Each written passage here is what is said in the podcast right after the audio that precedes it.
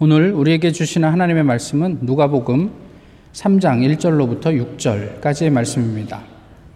신약 성경 누가복음 3장 1절로부터 6절까지의 말씀을 이제 봉독하겠습니다.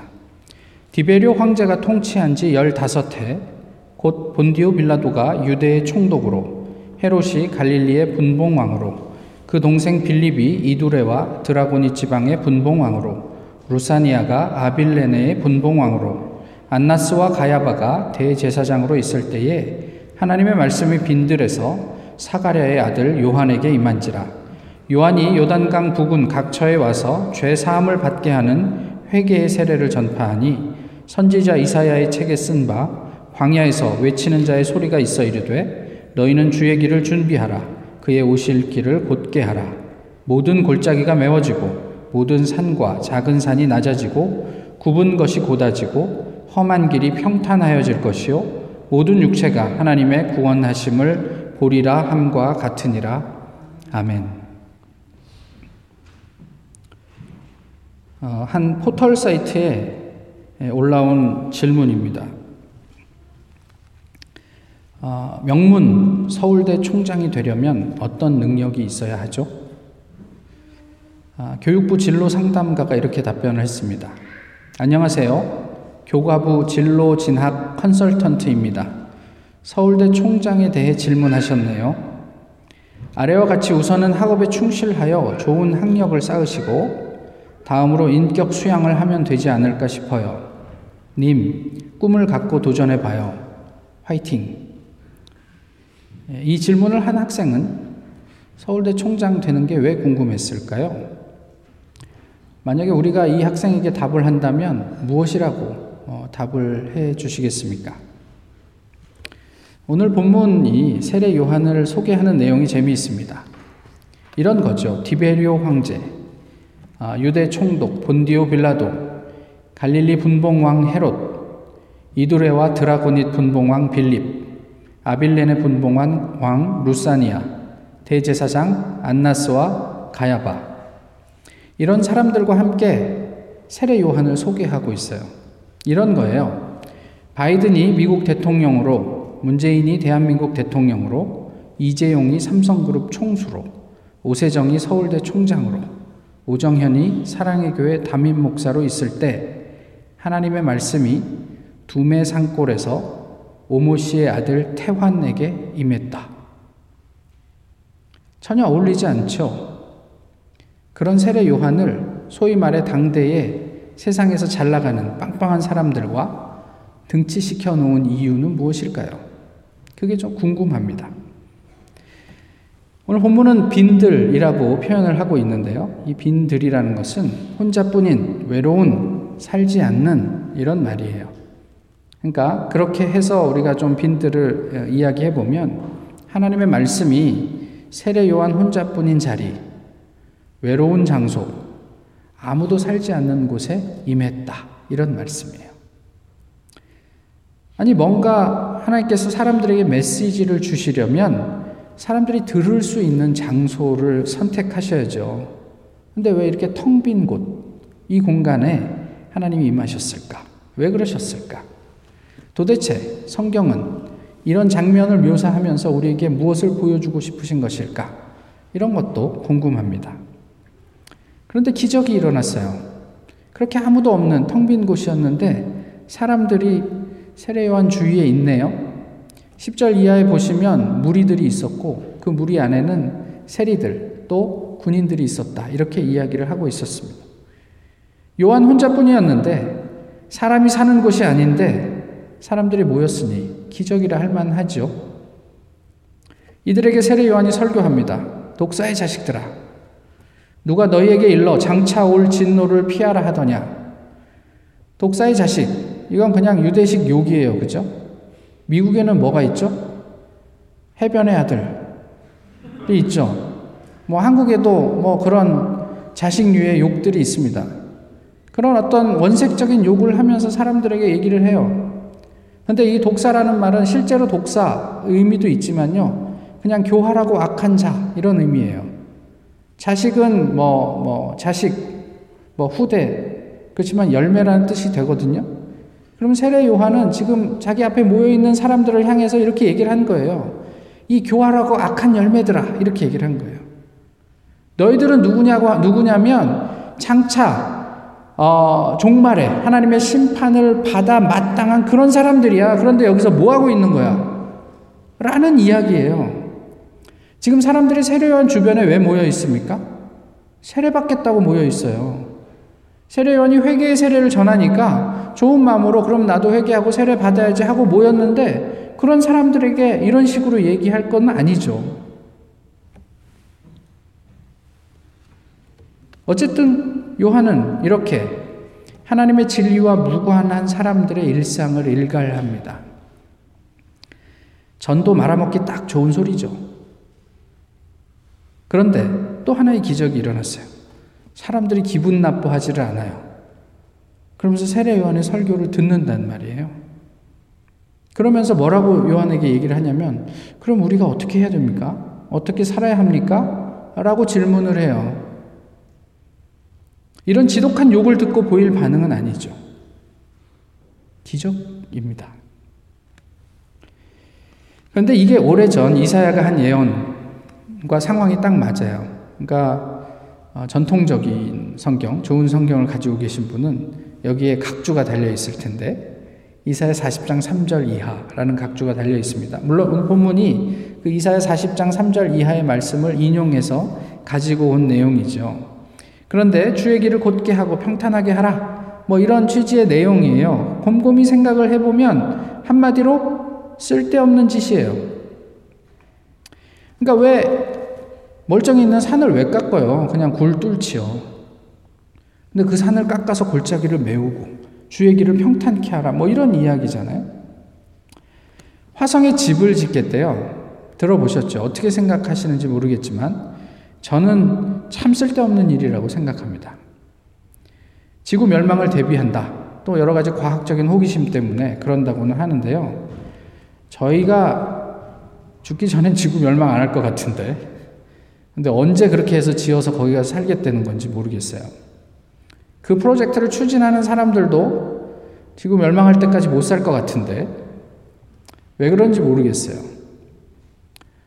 어, 그 돈이나 그 노력이나 어떤 그 관심을 가지고 지금 우리가 살고 있는 지구를 살리면 훨씬 더 효율적일 것 같은데 어떻게 생각하십니까?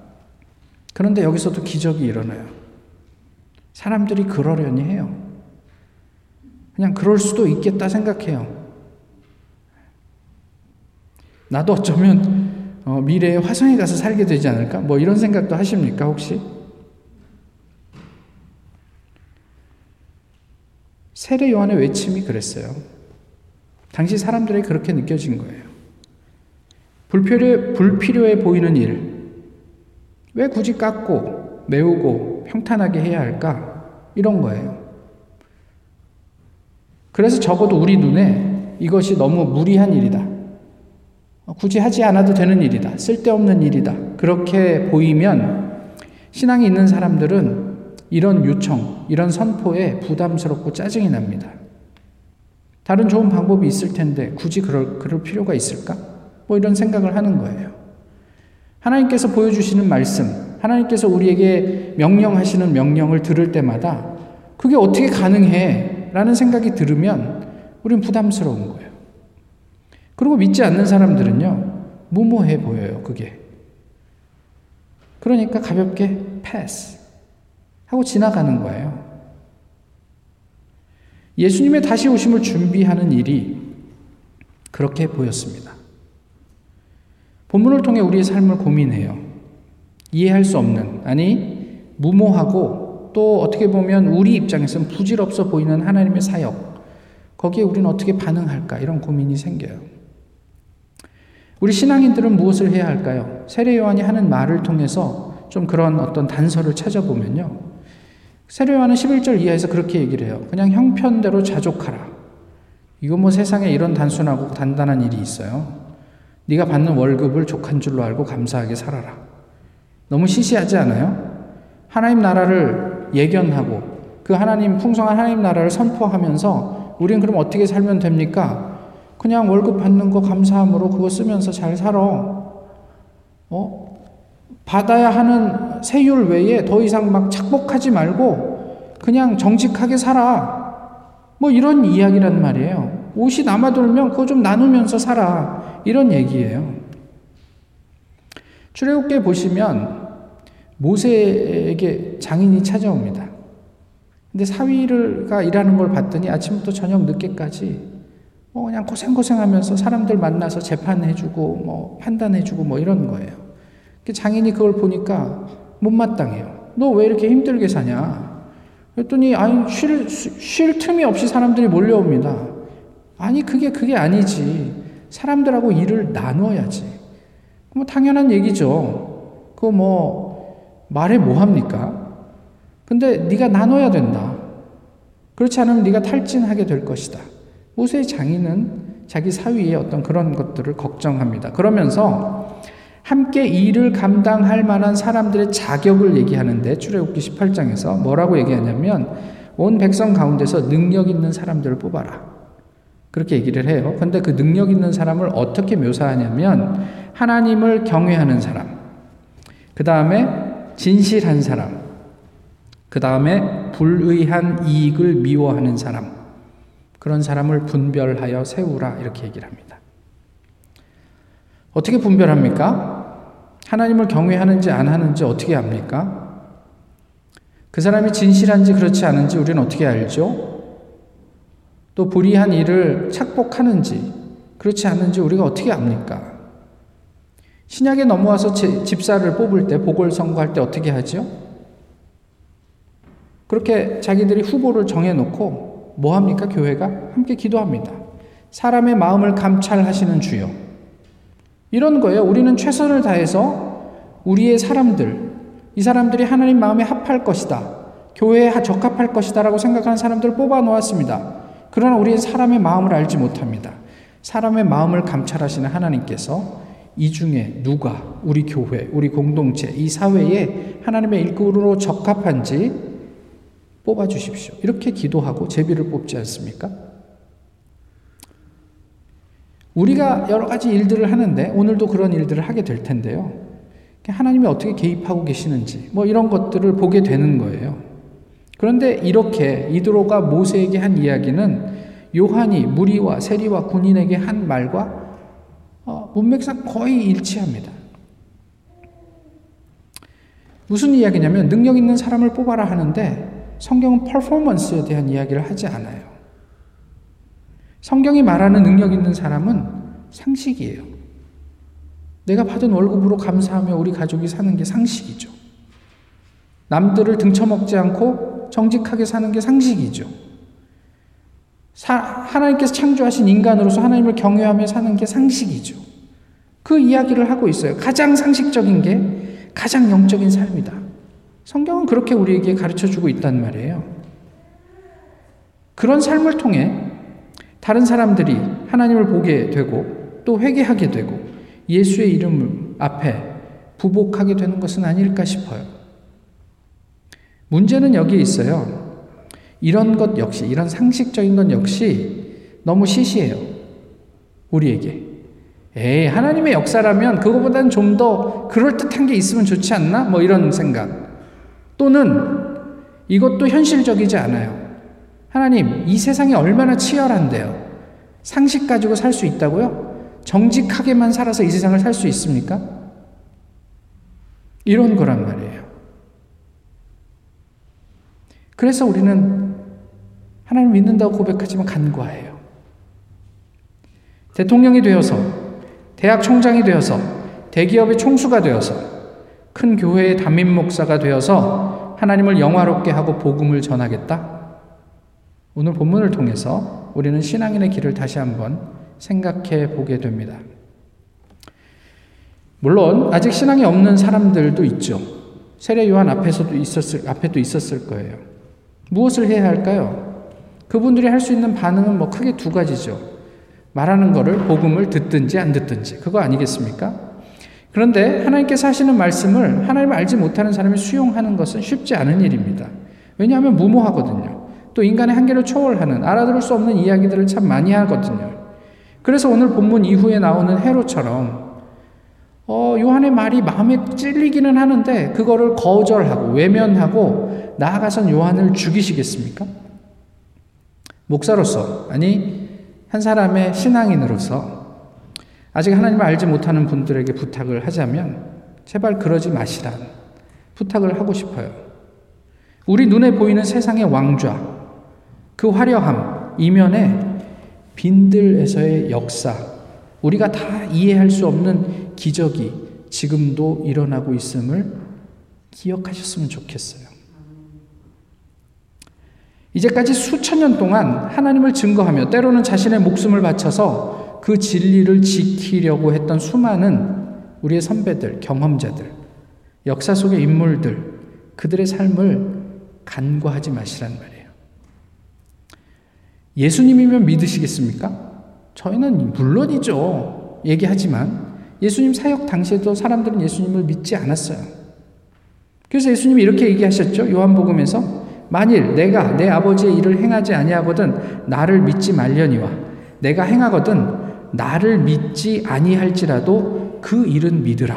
그러면 너희가 아버지께서 내 안에 계시고 내가 아버지 안에 있음을 깨달아 알리라. 답답하셨어요. 안 믿어주니까. 내가 하나님을 이 일을 하지 않으면 너희가 나를 믿을 이유가 없지. 그런데 하나님의 일을 한다면 설령 나는 안 믿어도 그 일은 좀 믿어라. 이렇게 얘기하신 거예요. 많은 교회들이 사람들 앞에 헛짓을 하고 좋지 않은 모습을 보여도 이제까지 역사 속에서 하나님께서 이루신 그 일은 좀 밀어달란 말이에요. 그러면 예수님이 하나님이고 하나님이 예수님이고 또 예수님께서 인간들을 통해서 이 땅 위에 어떻게 구원의 길을 내시는지를 깨달아 알게 될 것이다. 이렇게 말씀하셨어요. 지금 우리가 중요하다고 생각하고 집중해서 추구하는 그런 것들이 10년 후에, 20년 후에 여전히 중요할까요? 지금 우리가 죽음 앞에서도 지금 우리가 중요하다고 생각한 그것이 의미가 있을까요? 죽음을 앞두고 도대체 무엇이 의미가 있겠습니까? 아마 아무도 아무런 의미가 없을걸요. 그런데 의미 있는 길이 있어요. 영원을 사세요. 우리의 인생이 이 생뿐이면 우리가 하는 모든 일들은 의미 없습니다. 우리의 죽음과 더불어 그냥 쓰러지는 거예요. 나와 아무 관계가 없는 일이에요. 그러나 우리가 영원을 살게 되면 그것이 영원 속에서 또 다른 의미를 갖게 되겠죠. 부디 그 영혼을 잘 챙겨 보실 수 있기를 바랍니다. 하나님이 세례 요한을 지켜 주셨어요. 이렇게 어, 이게 네 가지 없이 말하는 사람은 어디 가서 이렇게 돌맞기 십상이죠. 그런데 빈 들과 그의 독설이라는 정말 불가능한 전도에 있어서 뭐 최, 최악의 조건이죠. 그런 상황 속에서도 하나님은 요한으로 하여금 예수님의 길을 준비하셨습니다. 동일하게 하나님은 우리를 지켜주십니다. 세상 이치에 함몰되어 살던 사람들에게 요한을 보내셔서 회개하라, 선포하게 하심으로 우리로 하여금 하나님을 다시 생각하게 하고 또 하나님 스스로 친히 구원의 길이 되어 주셨단 말이에요. 성경이 말씀하시는 능력 있는 사람이 되십시오. 그러면 나머지는 하나님이 다 하실 것입니다. 내가 다 하려고 하지 마세요. 할 수도 없는 일이고요. 그냥 성경이 말씀하는 능력 있는 사람. 곧 하나님을 경외하고 진실하고 불의한 일을 탐하지 않는 사람이 되시면 다른 모든 일은 하나님이 하신다. 이게 오늘 본문을 통해서 우리에게 주시는 하나님의 은혜입니다. 삼도봉 예수마을이라는 곳이 한국에 있었습니다. 지금도 있는지는 제가 잘 모르겠는데요. 제가 대학 시절에 그 경남 거창에 이제 여름하고 겨울에 방학 되면 가서 사역을 아, 돕던 어떤 전도사님 내외가 사역을 정리하고 어, 경북 김천에 있는 어, 삼도봉 예수마을이라는 곳에서 이제 공동체 생활을 하신다는 얘기를 듣고 그분들 만나러 찾아갔어요. 경부선 김천 톨게이트에서 나와서 뭐 한참을 이렇게 첩첩산중으로 들어가면 나오는 조그마한 이렇게 폐교를 이렇게 수리해갖고 모여 사는 공동체였거든요. 그냥 별 기대 없이 그분들 만나러 갔다가 저녁 때 되니까 여기 안에 있는 분들 다 같이 예배해야 된대요. 그래서 그냥 이렇게 가서 넓은 거실에 함께 앉아서 예배를 하고 기도를 하는데 우리나라를 위해서 기도합시다. 대한민국의 통일과 또 평화를 위해서 기도합시다. 제가 사실은 그때 좀 놀랬어요. 아무도 기대하지 않는 이 첩첩, 첩첩 산 중에서도 나라와 교회를 위한 기도가 있구나. 매일. 별 생각 없이 갔다가 많은 것들을 생각하고 깨닫게 되었어요. 그때 알았어요. 대한민국의 평화는 정치인이나 유력 인사들 때문이 아니라 이렇듯 첩첩산중 아무도 모르는 사람들의 기도 덕이라는 사실을 말이죠. 오태환을 아십니까? 오늘 설교 제목인데. 아실 리가 없죠. 제가 지어낸 이름이니까. 그런데 하나님은요, 누구도 알지 못하는 빈들의 세례 요한, 오늘의 오태환 같은 무명인을 통해서 세상의 통치나, 통치자나 유명한 사람이 누구도 하지 못했던, 아니 할 수 없었던 구원의 길을 시작하셨습니다. 그게 세례 요한의 일이에요. 엘리야에게 말씀하셨던 7천 명. 하나님 저만 남았습니다. 아무도 없습니다. 아니야. 7천 명이 있어. 이름을 밝히지 않았지만 7천 명이 각자의 자리에서 빈들에서 하나님의 구원의 길을 그 사역을 하고 있었어요. 그때도. 오늘도 그 7천 명의 무명인들이 하나님 나라를 위해 각자의 자리에서 사역하고 있습니다. 우리의 전 인격과 온 세상 사람들을 구원하실 하나님의 지혜, 예수 그리스도를 기대합니다. 온 육체가 주님의 구원을 보게 될 것입니다. 기도하겠습니다. 좋으신 주님, 오늘도 저희 주님 앞에서 예배하게 하심을 감사합니다. 하나님을 더 사랑하게 하시고 또 하나님께서 이 땅 가운데 우리가 다 이해할 수 없는 그 놀라운 사랑과 구원의 길을 만들어 가시는 그 역사에 우리도 삶의 한 자리에서 잘 감당할 수 있게 되기를 소망하오니 저희를 극률히 여기시고 인도해 주시옵소서. 예수 그리스도의 이름으로 기도하옵나이다. 아멘. 우리 찬송가 15장 함께 부르시겠습니다.